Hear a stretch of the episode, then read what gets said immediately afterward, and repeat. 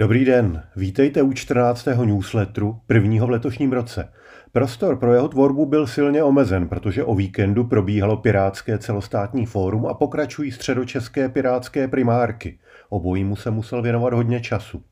Navíc při pohledu na témata posledních newsletterů musím konstatovat, že bych jej mohl rovnou přejmenovat na regulační problémy technokorporací. Jenže situace už je taková, charakteristickým rysem technologií 20. let 21. století je dobývání prostoru na úkor konkurence, práv na úkor práv uživatelů a renty na úkor obou, konkurence i uživatelů. To není věta obsaná z levicového manifestu, ale skutečnost, již je nutné čelit a již se budeme dnes i mnoho dalších newsletterů zřejmě věnovat. Takže pojďme na to.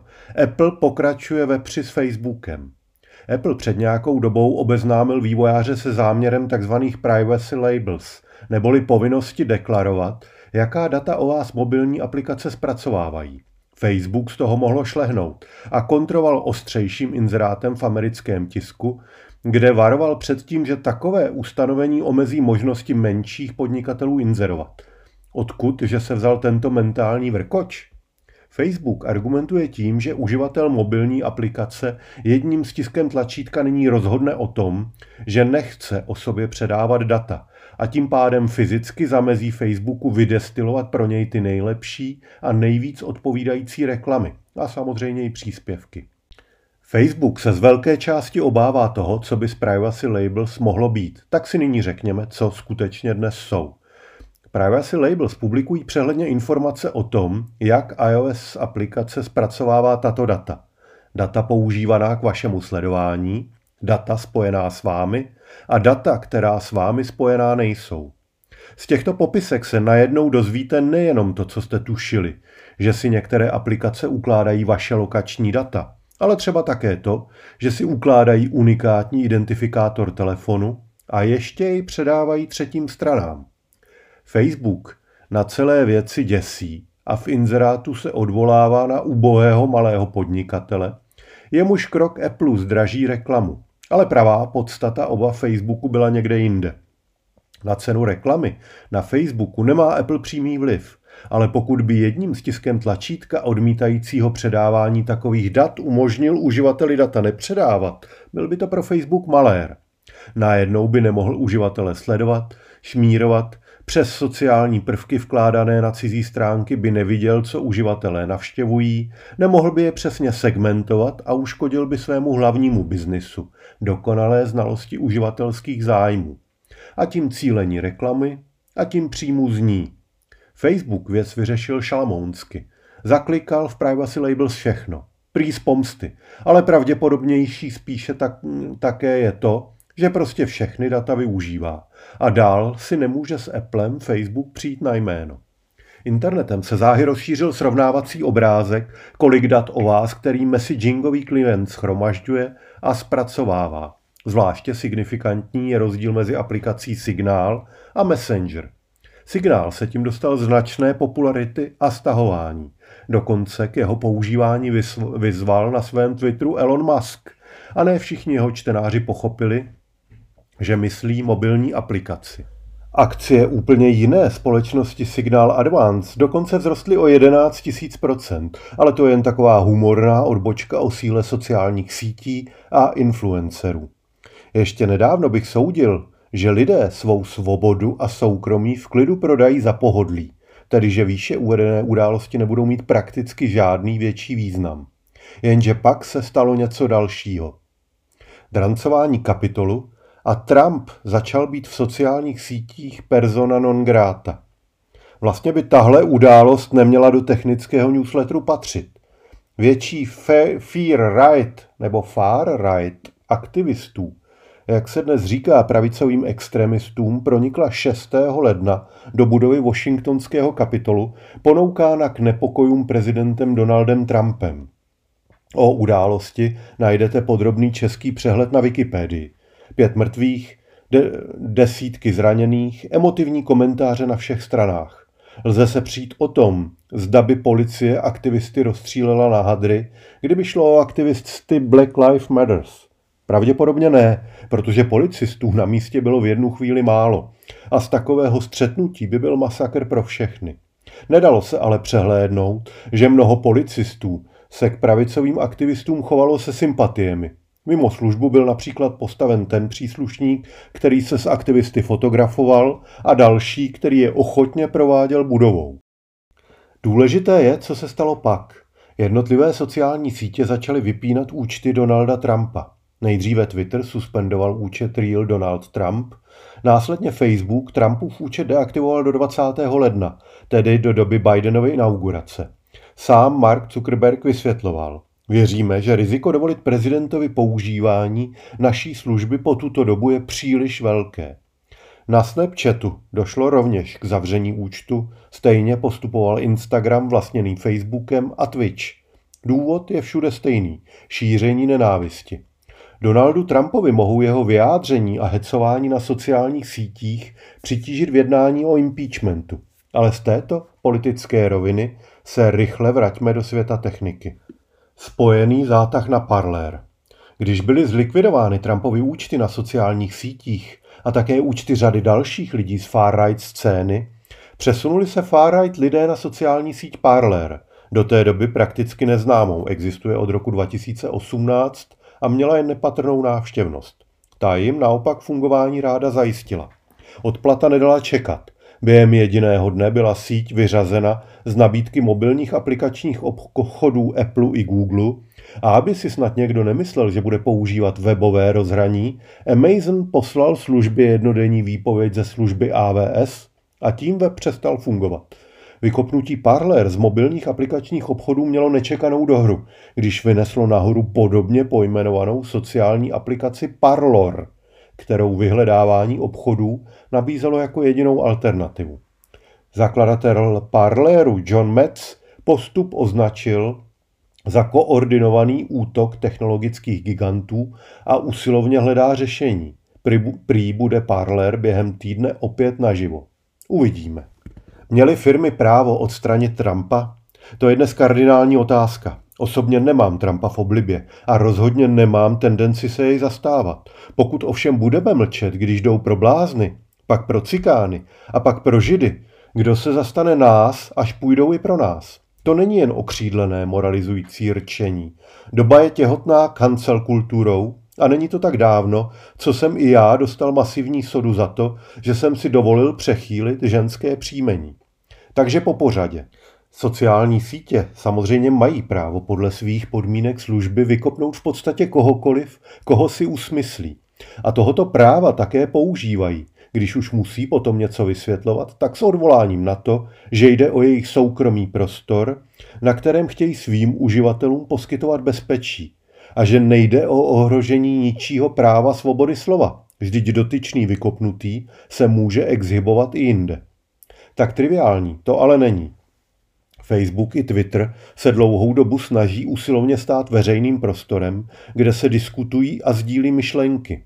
Vykopávání některých lidí provozovatelem služby diskuzi ovšem znemožňuje, zvláště když dotyčný je prezidentem Spojených států, i když jej někdo může považovat za vulgárního trola. Nemůžete vytvářet veřejný prostor a pak si osobovat právo z něj dle své úvahy někoho vykopávat, protože tím si uzurpujete soudní pravomoc a její výkon, tedy práva, která byla doposud přiznávána pouze státům. Sociální sítě navíc dlouhodobě těžili z toho, že se prohlašovali za technologickou platformu. Díky tomu nebyli přímo zodpovědné za porušování autorských i jiných práv. Oni prostě jen poskytovali prostor, sami nic nepublikovali a teprve na upozornění s různou mírou ochoty sporný obsah mazali. Jenže technologická platforma nemá diskriminovat. To je stejné, jako by hospoda či obchod odmítali obsloužit černocha či bělocha na základě barvy jeho kůže. Sociální sítě vyrostly na monetizaci předsudků. Je to tak prosté. Buď to je sociální síť technologická platforma a pak nemá bez soudního příkazu co zasahovat do obsahu, nebo je sociální síť vydavatelem a pak má práva i povinnosti vydavatele. Například sama za obsah ručí.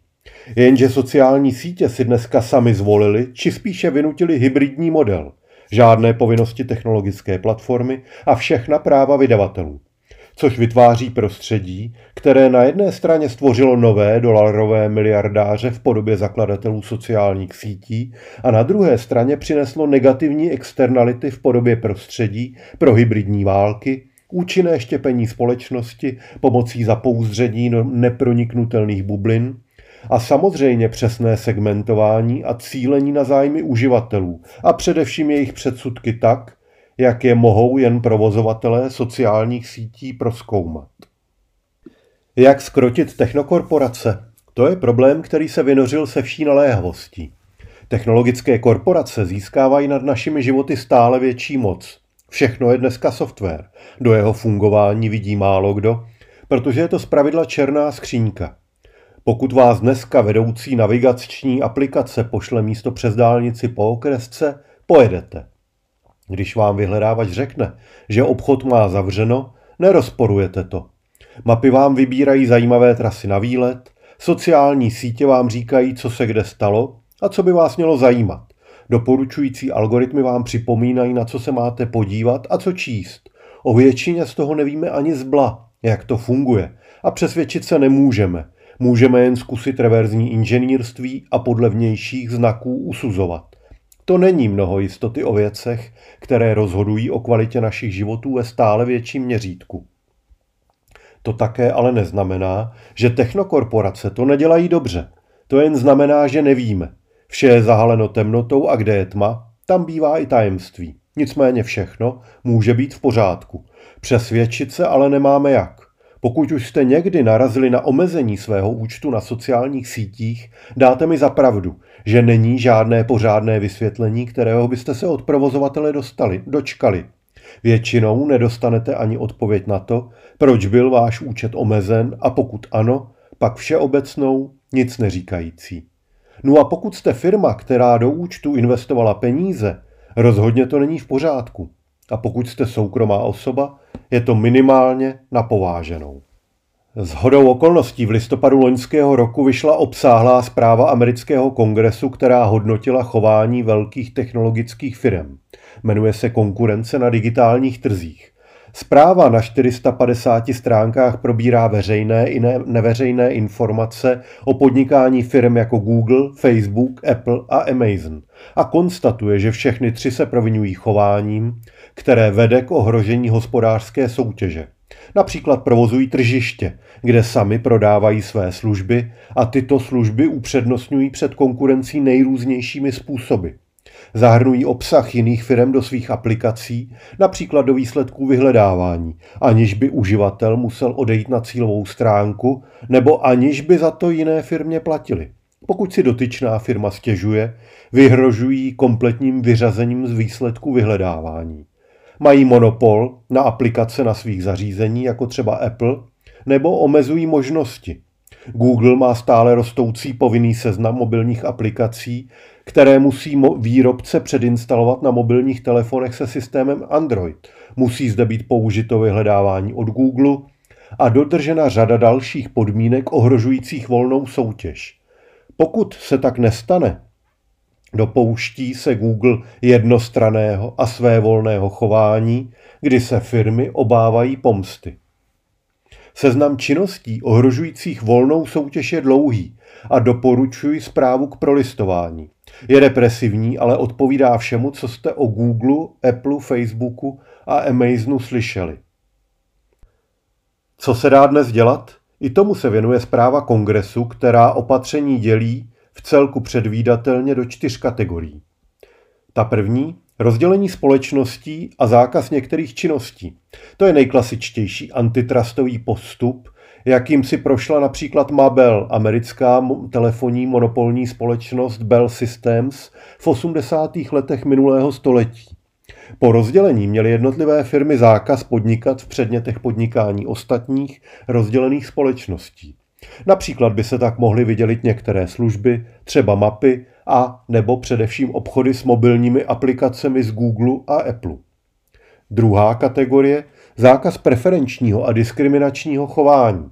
Ta by obnášela kodifikaci podmínek, jejich zjevnost a dodržování, například v případě důvodů rušení účtů, které by nemohlo být nadále své volné na libovůli provozující firmy. A také, a to především by to obnášelo nutnost nabídnout stejné podmínky konkurenčním aplikacím, například možnost nabídnout aplikační obchody jiných poskytovatelů nebo nemožnost vymáhat přednastavení jednoho poskytovatele vyhledávání. Kategorie třetí by byla povinná interoperabilita a otevřené datové formáty. To je další opatření, které se osvědčilo. Firmy by musely povinně umožnit přenos dat uživatele ke konkurenci. Například by sociální sítě musely umožnit vzít si všechna svá data, ale i napojení na ostatní lidi a odnést si je do jiných sítí. Tak jako si e-mail nebo telefonní číslo můžete snadno přenést jinam, mohli byste si snadno přenést jinam svou sociální síť nebo třeba fotografie. Kategorie čtvrtá je zákaz akvizic a to je zřejmě nejkontroverznější opatření. Běžně se totiž aplikuje možnost neschválit akvizici. V tomto případě by byly všechny akvizice neschválené na základě předpokladu, že mají omezit konkurenci. Firmy by mohly žádat o výjimku v případě, že by přesvědčili regulátora, že jim nejde o omezení konkurence. Automaticky by se tedy počítalo s prezumcí viny, Zákaz akvizic by umožnil omezit vydírání konkurenčních firm technogiganty a konkurenci na trhu nezmenšovat. USA, Evropská unie, Čína a ty ostatní. V minulých týdnech jsme si řekli o tom, že také Čína se hodlá nějak vypořádat s narůstající mocí technologických firm. Jenže Čína to vzala poněkud čínsky. Šéf Alibaby Jack Ma, který si nedávno pustil pusu na špacír, najednou zmizel a ukázalo se, že dva měsíce jej nikdo neviděl. Jestli obývá některé státní vězení, či jeho orgány již byly použity, anebo snad jen propadl náhlému přívalu skromnosti, zatím nevíme. Spekulace jsou bohaté a doposud nepodložené. Ale připomíná to skutečnost, že Čína se s narůstající mocí technologických gigantů nějak vyrovnat bude umět. Protože ani Jack Ma zřejmě nebyl v pozici, kdyby si na čínském internetu mohl něco vymoci a vyhrožovat straně. A co Evropská unie? Zatímco v Americe liberálové krok Facebooku či Twitteru s omezením Trumpova účtu spíše oslavují, v Evropě nejsou politici nadšeni. Například spolková kancléřka Merklová označila ban za problematický, což v překladu do češtiny z řeči kancléřky znamená vysokou míru kritiky. Já bych přímo řekl, že tím myslela, to se museli posrat na tři doby. Podobně se vyjadřují další eurounijní politici a z Evropy zní velmi jednotně, že to mají být soudy, kdo v demokratické společnosti má regulovat sociální sítě, nikoli v soukromé společnosti. A teď baborať, co s tím? Donutit technogiganty, aby se přizpůsobili státnímu právu, nebude bezbolestné. A teď ještě navíc nevíme, kterému z těch státních zpráv je nutno se přizpůsobovat. Ani si nejsme jisti, jestli čínský přístup nakonec nebyl ten nejlepší. Na rozdílný přístup Evropské unie a Spojených států narazil právě Facebook s WhatsAppem. Aplikace WhatsApp začala právě natvrdo vyžadovat od uživatelů souhlas s integrací dat do platformy Facebooku. To doposud bylo nepovinné. Uživatelé mohli odmítnout, ale po 8. únoru 2021 už odmítnutí znamená ukončení služby. Jenže v Evropské unii platí GDPR, které dává možnost znést námitku. A jak vydrbal Facebook s tímto ustanovením? Námitku umožňuje, jenže si oni musíte požádat e-mailem se spoustou údajů a nemusí ji schválit. Pak si můžete stěžovat jen k vedoucímu dozorovému orgánu Firsku a buďte v klidu. Facebook si již odložil částku přes 7,5 miliardy korun na pokuty, které Firsku od regulátora dostane. Pravda, i za 11 dalších prohřešků. Asi tolik k tomu, jak Facebook ustanovení GDPR mocky trápí. A Facebook již vysvětluje. Prý v rámci Evropské unie data do inzertní platformy sdílená být ani nemohou. Ani nemají přístup k přenášeným zprávám, které jsou ostatně kryté end-to-end šifrováním. Kritici ale připomínají, že tomu můžeme, ovšem nemusíme věřit. End-to-end šifrování samozřejmě končí v klientovi, kde se zpráva musí zobrazit a dokud není dostupný zdrojový kód aplikace, nelze ověřit, zda klientská aplikace ta data přece jen nějak neoblízne. A jelikož zásadu důvěřuj, ale prověřuj, ne, nelze u uzavřeného kódu naplnit, zůstává spor nedořešen. a uživatelé se poohlížejí po alternativách jako Signál, Telegram nebo Tréma. Přichází temná vláda korporací nebo úder neomarxistických elit. Když si čtete komentáře k výše uvedeným tématům, vypadá to, že se svět buď to řítí do temnoty vlády korporací nebo temnoty regulace firm neomarxistickou lůzou. Těžko se divit, že v takové dichotomii se daří konspiračním teoriím typu Quanon. Jaký bude další průběh a dopad? Podle mě tradičně někde mezi. Korporace jasně cítí, že tlak sílí. A již nyní je zřejmé, že jim neprojde zdaleka všechno.